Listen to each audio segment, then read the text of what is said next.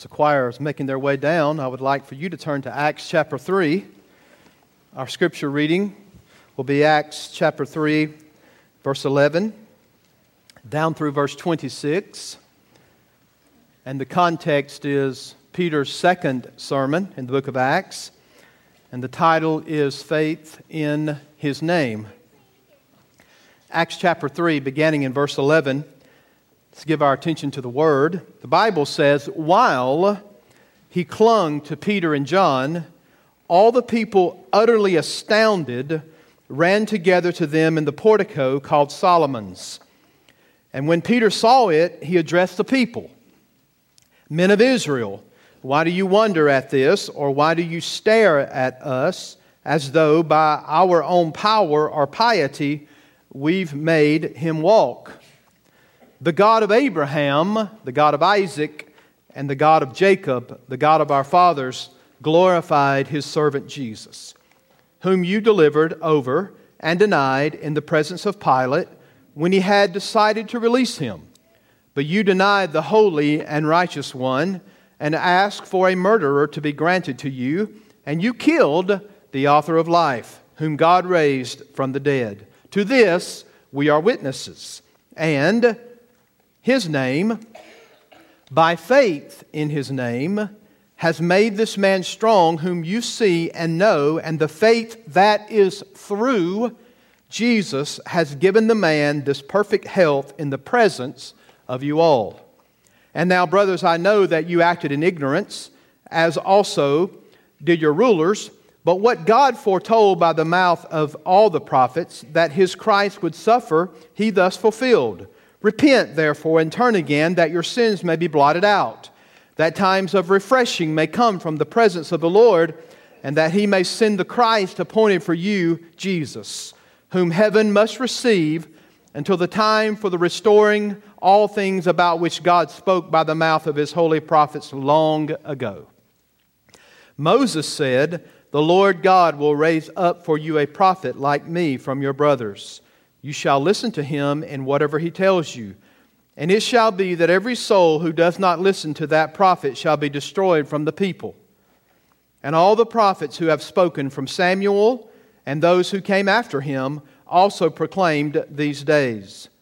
And he says to the Jewish people, You are the sons of the prophets and of the covenant that God made with your fathers, saying to Abraham, And in your offspring shall the families of the earth be blessed all the families of the earth be blessed. God, having raised up his servant, sent him to you first to bless you by turning every one of you from your wickedness. What a sermon. Now, in sermon preparation, in seminary, we learned that you always want to, as a preacher, to have a hook that gets the attention of the listener. We call it an attention getter. So, really, when you preach a sermon, you've got attention, need, satisfaction, or body and conclusion. So, believe it or not, when I start a sermon, I'm going for need and conclusion. Some of you think you're never going to get there, but that's the goal of a sermon, right?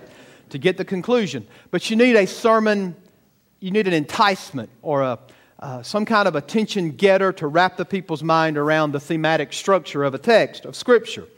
Well, Think about the attention getter that Peter had when he preached his sermon. The attention getter is clinging to his side. It's a man that had uh, sat at the gate beautiful, perhaps, for 20 something years. He was 40 years of age, and he's never, he had a congenital problem. He had never been able to walk. What an attention getter. What, an, what a sermon launch for them to be able to see the restoring power and transforming power of the Lord Jesus Christ right before their eyes. And so, this is what Peter's going to do. He's going to take an opportunity to preach the word with the attention getter standing right beside him, clinging to him. Now, think about this man. What an unusual picture it was that day in the temple. This guy wasn't clinging to the Pharisees, Remember, this is a solemn place, right? Coming up to the temple and everybody's real solemn. But here's this hallelujah shouting fest going on because a man that was lame is now walking. So the people, the text says, are absolutely amazed. They're astounded. The word in the Greek means there's an ecstasy going on. They're just, they're amazed at what's going on. And so Peter, in light of the miracle, and people are looking at him, he asks two questions. The first one is, Why are you so amazed? What do you mean, why are we amazed? I mean, we put money in the tin can. We know this man has been here for this many years, and it can only happen if God did this because he was lame for 40 years and now he's walking. That's why we're amazed. And then Peter says, Why are you staring at us? And this is the same word that's used in chapter 1, verse 10, when the men are standing gazing up into heaven and the angels say to them, Why are you watching intently and looking up into the heavens? So he informs them that th- at this point, that it is not through their power or their piety that this man has been made whole. Now, think about this for a moment. They're thinking that it was Peter and John that actually performed the miracle. And in those days, people who performed something like that were looked upon and viewed as people who had extraordinary powers. As a matter of fact, it's kind of like you look at me sometimes and think, well, the preacher has one up on us and he gets an ear from God more than we do. That's bogus, by the way. You've got just as much access as I do if you're in Christ Jesus, right? But, but, but they looked on people like Peter and John and thought, if you can do this extraordinary thing, then there must be an extraordinary amount of piety in you. And thus, Peter says, not our power and not our piety. As a matter of fact, he diverts the attention away from us, from them, and he says, Yeah, we're just average Joes. You don't understand. God is demonstrating His power. And although the miracle makes you gravitate toward us, you're gravitating to the wrong source. The real source is the Lord Jesus Christ. So He points them away from Himself, away from John, and ultimately even away from the healed man. And He wants them to think about Jesus Christ. So that's the sermon. He's made whole, not by Peter and John. He's made whole by the restoring power of the Lord Jesus Christ. And we learned last week that it's one thing to say, Arise, take up your bed and walk, but it's a whole lot different ball game to say, Your sins be forgiven you. And so the real restoring power of the Lord Jesus Christ is on display. Remember, the theme of, of the book of Acts is the conquest of the kingdom. We're seeing the triumph of the kingdom of the Lord Jesus Christ and his power and his power alone to restore fallen man and also to take the gospel to the ends of the earth. And so we're seeing that. And Peter's emphasis, just like the first sermon, he's going to begin to preach on the Lord Jesus Christ. So there are three implications this morning. You're going to have to listen fast. Three implications that I want you to take away from this. First, you need to realize God's perspective on his servant Jesus. Now, in this church, while I've been preaching on Acts, we've been playing Old Testament Name That Tune right? And you've learned that it's strategic. Uh, as a matter of fact, we learned that you preach Christ through the Old Testament. We've learned that He's all over the pages of the Old Testament. So we're going to do a little bit of that in the first point as we realize God's perspective on His servant, the Lord Jesus. We're going to quickly understand that this oozes Jewish understanding of the Hebrew Bible, meaning the Old Testament. So, Peter's ultimate message is that what you're seeing today is not anything new. It's not a new deity, right? Check it out. It says here that the God of Abraham, the God of Isaac, and the God of Jacob. Who is he speaking of? He's speaking of the covenant keeping God of the Old Testament, which oozes Jewish flavor. They understood exactly what he meant by this. In other words, he's talking about Yahweh God. God only has one name, and it's Yahweh. He's got many titles that you could study in the Word, but Yahweh is his name. He's the God who is and who is present and who will always be. So, in the Jewish mind, when he said the God of Israel, that revealed himself to Abraham and Isaac and Jacob, he's saying to them, This is not a revelation of some new deity. Now, it may be new revelation of that deity, but it's the same God.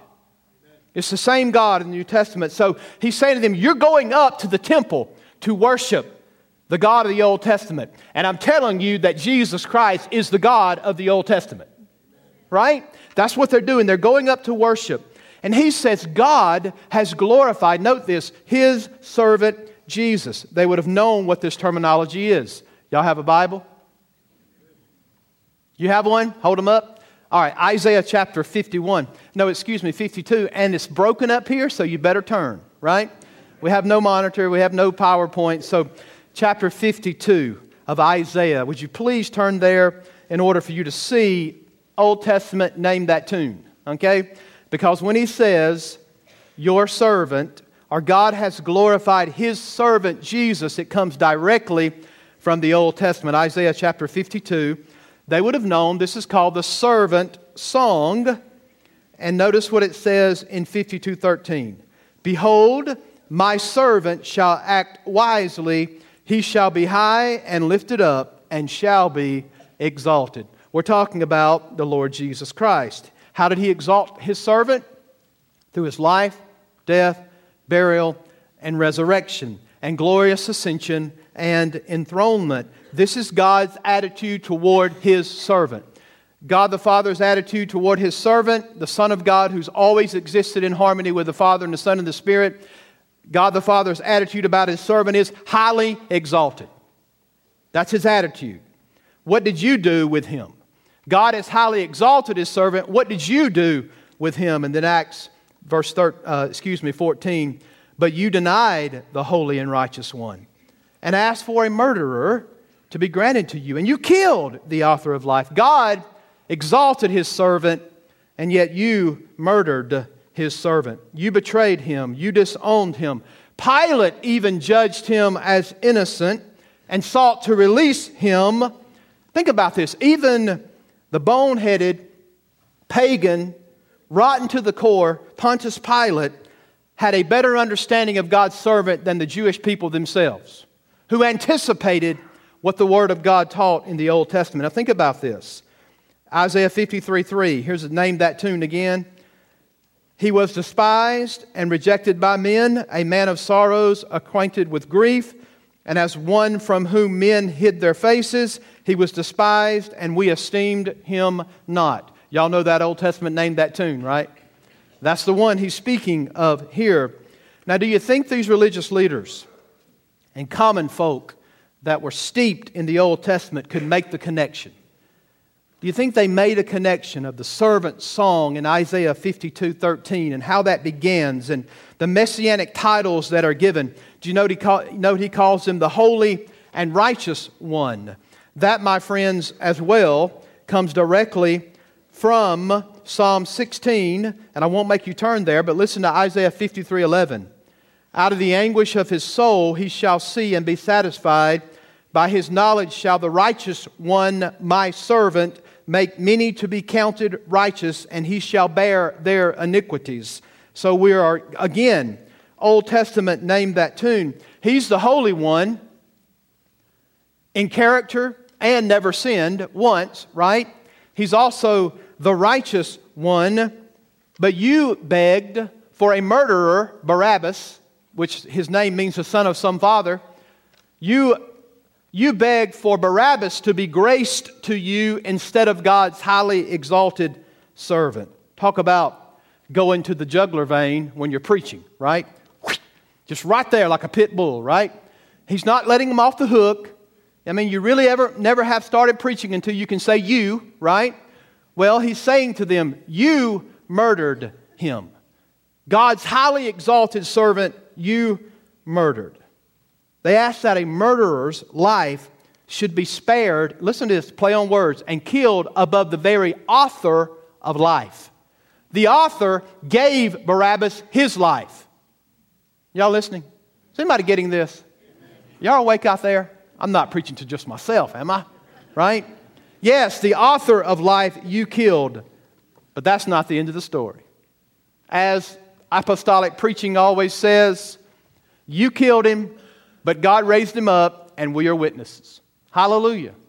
And that's what he says here. You killed him, God raised him up, we are witnesses. So, straight out of the gate, here is Peter. driving home that principle that God has glorified his servant Jesus. You remember him. You beg that a murderer would go free in his place. He's reiterating that in their mind. The people's perspective was to despise and betray and reject and forsake. Yet in verse 16, Peter's going to make this bridge. Listen to this. And his name, by faith in his name, has made this man strong, whom you see and know. Now get, now get this, track with me. Here's God's perspective on his servant. You murdered him. I highly exalted him. You murdered him. I raised him from the dead. We're witnesses of it. And now it's in faith in his name only that you can be made whole. Track with me. That's what he's saying. It's only in his name that you can be made whole. And you know this man standing right before me as a great preaching illustration that's, that was lame, that's now walking, is evidence that you can't be made whole other than through the Lord Jesus Christ. Note this it says, in his name. What does it mean to say faith in his name? Well, biblically, a name means so much more and is so much bigger than just giving someone a title. It has to do with character and essence. So we're learning something about the character of Jesus when we say his name is Yeshua or Jesus. We're learning something about the attributes of God when we say that Jesus is God. We're, wondering, we're talking about who he is and what he is like. So, faith in that name, who's the one? The holy and the righteous one, the servant, the Lord Jesus Christ, that has been exalted. So, Peter has already told them about this name. He's the Holy One, He's the righteous one. And if you recall the miracle, as he's preaching, he says to them, if you recall this miracle, the man that was lame from birth at first was only looking for the money. Y'all remember this? Silver and gold have I none. Does this man have any faith in the beginning? Not one iota. All he's looking for, folks, is some money. Well, it says, by his, whose faith made him whole? Well, was it Peter and John's faith? Was it the man's faith that made him whole? Well, who exercised the faith. It is when the power of the Holy Spirit comes upon us, opens our eyes, and regenerates us so that the command to believe is, is with the commandment to believe, already we have in us the enablement to accept the gift of God, which is faith. Now, folks, that's the only way it works. For by grace are you saved. Say it and that not. It is a, look, he had no faith in the beginning. It is the enabling power, regenerating, quickening of the Holy Spirit of God that made him alive in his spirit in order for him to respond affirmatively to the command. His faith was a gift from God. Praise God. Notice the text. If that's not enough, here's what it says. And the faith that is through Jesus. Doesn't even say in him. It says that this faith is through Jesus. So that's God's perspective on his sermon, uh, servant. Folks, the main point of the miracle is that at the name of Jesus and at the, as the gospel penetrates by grace through faith as a gift from God to us, he restores us. That's the only way restoration can come. It's the only way it can come spiritually and physically it's by the restoring power of the Lord Jesus Christ. That's the first thing, God's perspective on his servant. Here's the second thing. We need to respond to the compassionate invitation to come to Jesus for salvation. In 1721, 17 through 21, he's going to make a staggering turn. And he's going to be so compassionate when he does it. I mean, folks, here are men standing before him that crucified the Son of God. You can't really number a sin above that, can you? They wanted Barabbas. Give us Barabbas and crucify Jesus. He's knocked the wind completely out of his people listening, right? You crucified him, God has highly exalted him, and then he turns around with this compassionate invitation that in my heart, the deepest part of my emotions and heart and life, that's what I want you to do today. Respond to this compassionate invitation. And then he says to them, You did it in ignorance. Now, it doesn't remove their culpability, right? But he says to them, You did it in ignorance. Blindly, you did it in ignorance, but you still did it, right? You crucified the Son of God. And in this sermon, his blunt indictment against the people turns into a compassionate invitation. He doesn't dismiss their culpability, but he does say to them, You did it blindly, you did it out of ignorance, and what a tone change. When in Acts 13, Paul is going to do the same thing when he's preaching. Over in 1 Corinthians 2, verse 8, he's going to do a similar thing. And he doesn't ridicule them. You remember the first sermon? He's kind of a little bit straight to the face. And, but you know why? Because they're, they're responding with ridicule. In the first sermon, they're kind of gnashing their teeth and they're thinking, oh, these are drunk people. So Peter goes more for the juggler there. But here, he's, he's a little more compassionate in his presentation. I think we can all take some, something from that, right? When you're sharing Jesus with others and you get somebody that's belligerent and they're like, God doesn't even exist. And, you know, on that kind of time, you need to mm, maybe go for the juggler, right? But there are other times when the person is very sensitive to, to what's being said, and you, your approach in evangelism is a little bit different. So, some, because of the hardness of their heart and resistance, we may need to go for the throat, but with others, need to take a little bit different approach, and that's exactly what God brings about to us in this text.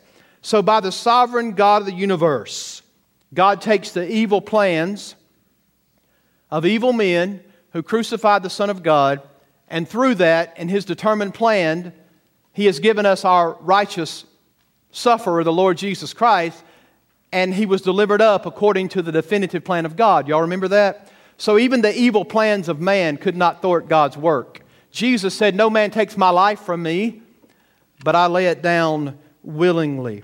And it certainly doesn't excuse the people's sin but he takes their sinful character and says, even your sin and evil ways were a part of God's plan. didn't happen by accident. Now, at this point, here's how you remedy your ignorance. Verse 19 Repent, therefore, and turn again, that your sins may be blotted out. Isn't that a beautiful text? Just repent. He's saying one thing with two words. It would be the same thing as saying repent and believe. And Peter tells them up front, Your sin is awful in the sight of God. As a matter of fact, they're in worse shape than they think they are. And if you're lost today, so are you. Some of you think, Well, my sins separate me from God. I've done way too much to be forgiven and to be healed from my sinfulness. I want to tell you right now, before God, you, worse, you are worse than you think you are. As a matter of fact, the Bible says his eyes are so holy that he cannot even look upon sin. So get that out of your mind right quick. If you're listening to the sermon, you can be saved. If God's given you the opportunity to hear the word and to hear this sermon today, then you can be saved. So they have denied and disowned and killed the very Prince of Life. But what compassion! But turn from your sin. Turn from your sins and trust Jesus for salvation. And the Bible says He will wipe away your sins. Did you know that here they are, standing there with their very hands dripping with the blood of Christ. And he says to them, If you repent and turn to me, I'll wipe your sins away. You know where that comes from? It's the only time this terminology is used anywhere in the Bible.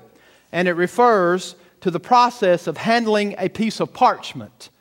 And the process was like this. In those days, they had no acid in the ink and the ink was just lying on the surface of the parchment. And to get rid of it, all, all you had to do was wipe off the ink and you would have a clean slate.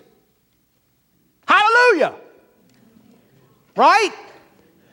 God can just wipe the parchment clean, wipe your life clean completely, and make you righteous. Isn't that awesome?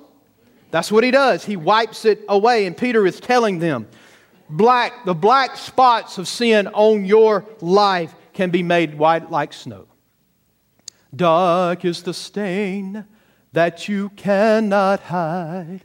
What could avail? You know the song, don't you? To wash it away. Look, there is flowing a crimson tide, whiter than snow you may be. today.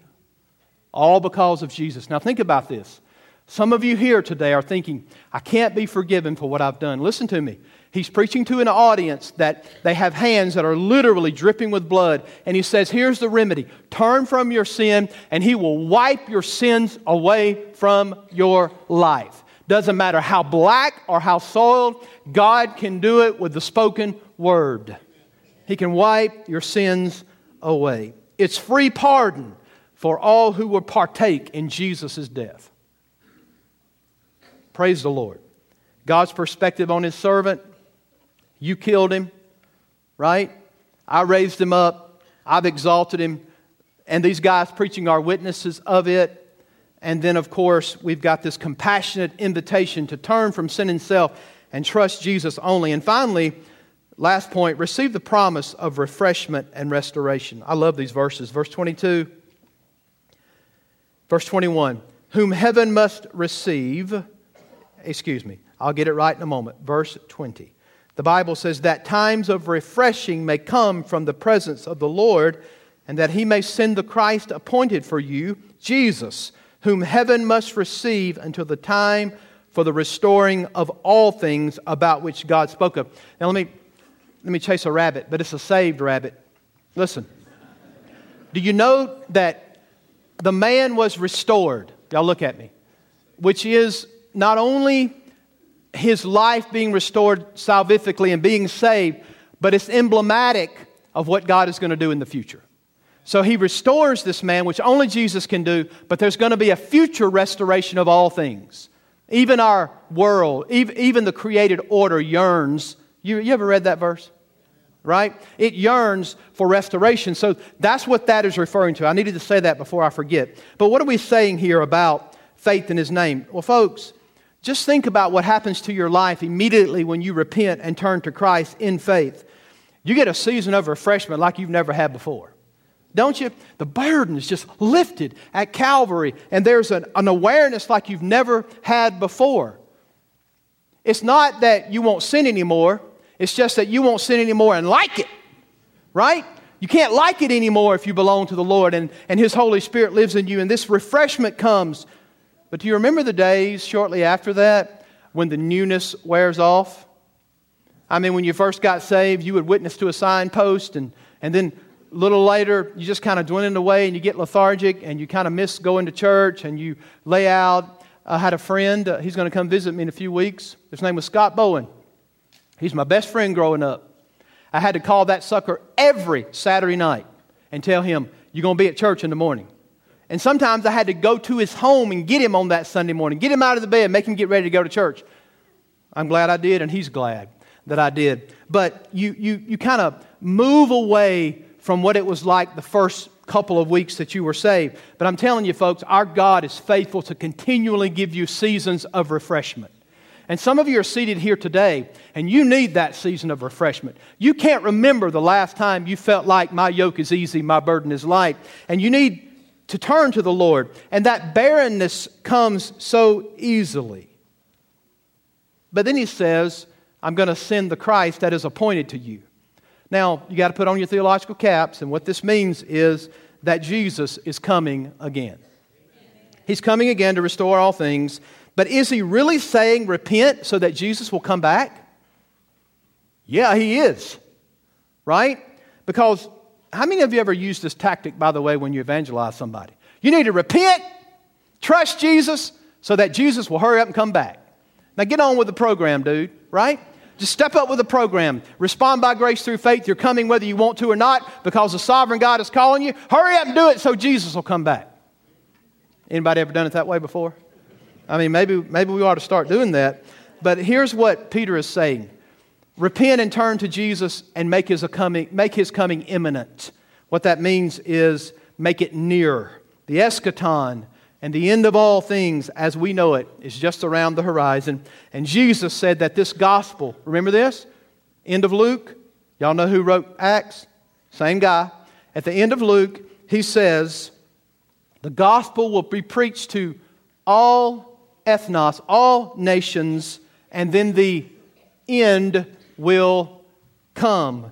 So Peter will say in 2 Peter chapter 3 verse 11 through 12 something very similar. And here's what he's saying. Repent and turn to the Lord and do your part in bringing the king back.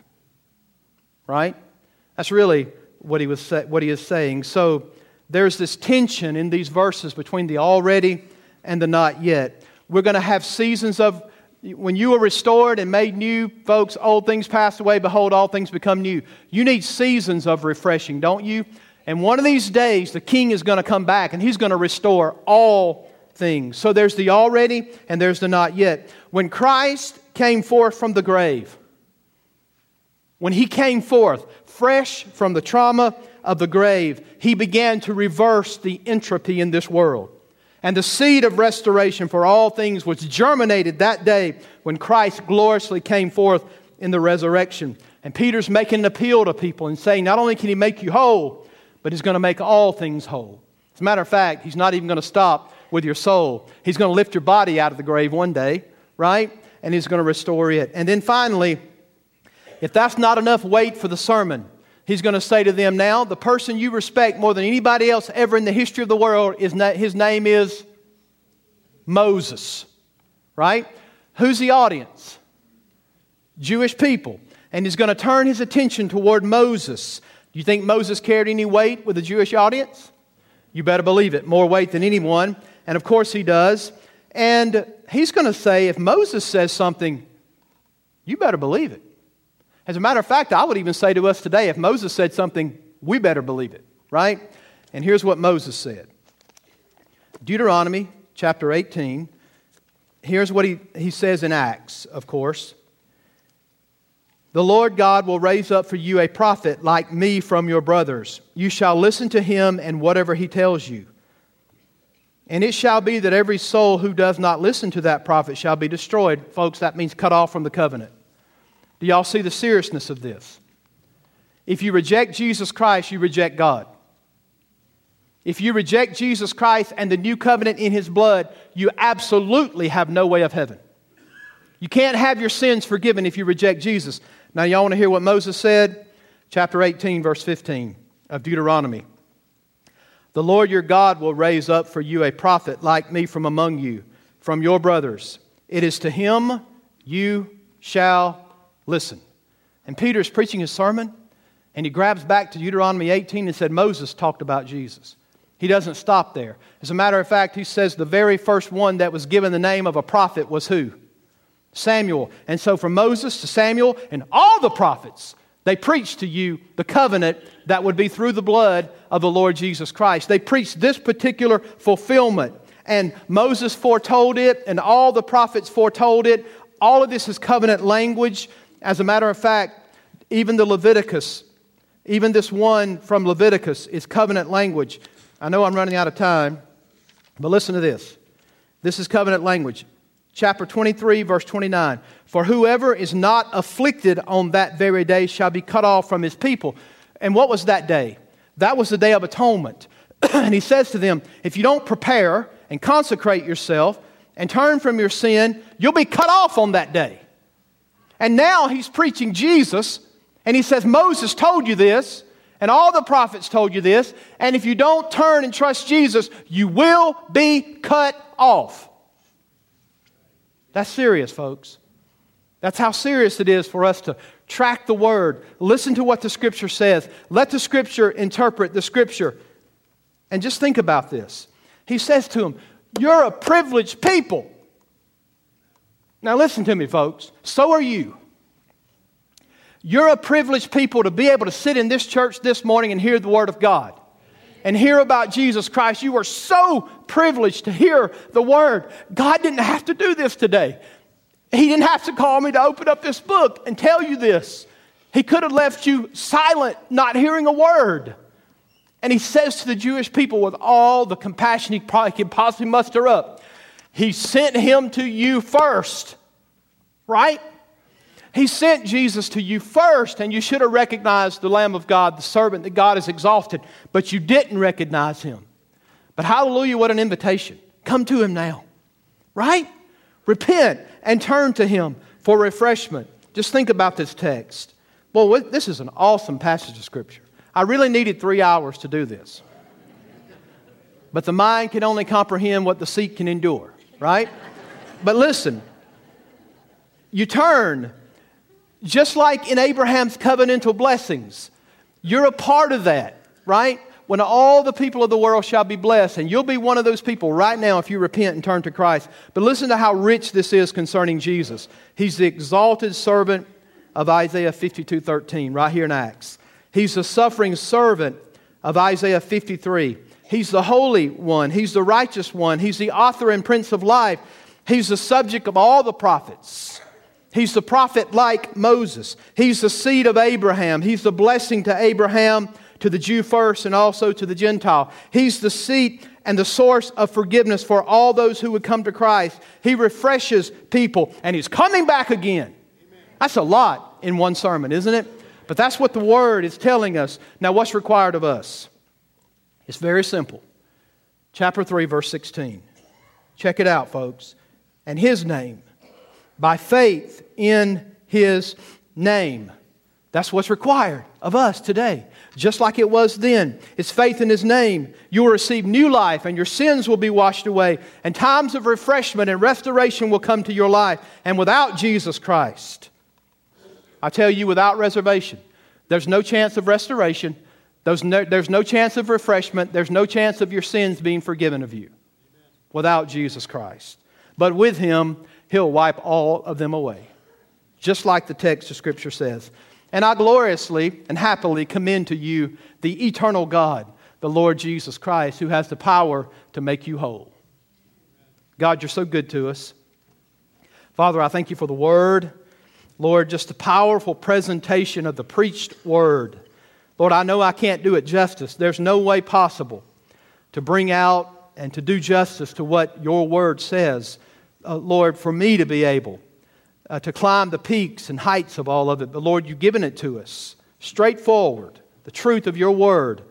And Father, I pray that just like in that day as Peter preached, and your spirit quickened people's minds and hearts to hear the word, and you enabled them to respond. And when the command to repent was given, the faith was given as a gift for people to respond and trust you as Lord and Savior. God, would you do that today?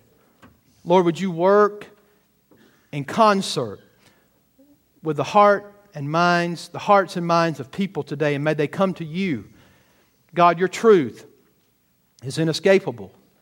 Lord, I thank you for the truth of the life, death, burial, and resurrection of Christ. Thank you for his enthronement, and he is even this day mighty to save. Lord, may you speak to our hearts during this time of invitation. In Jesus' name we pray. Amen.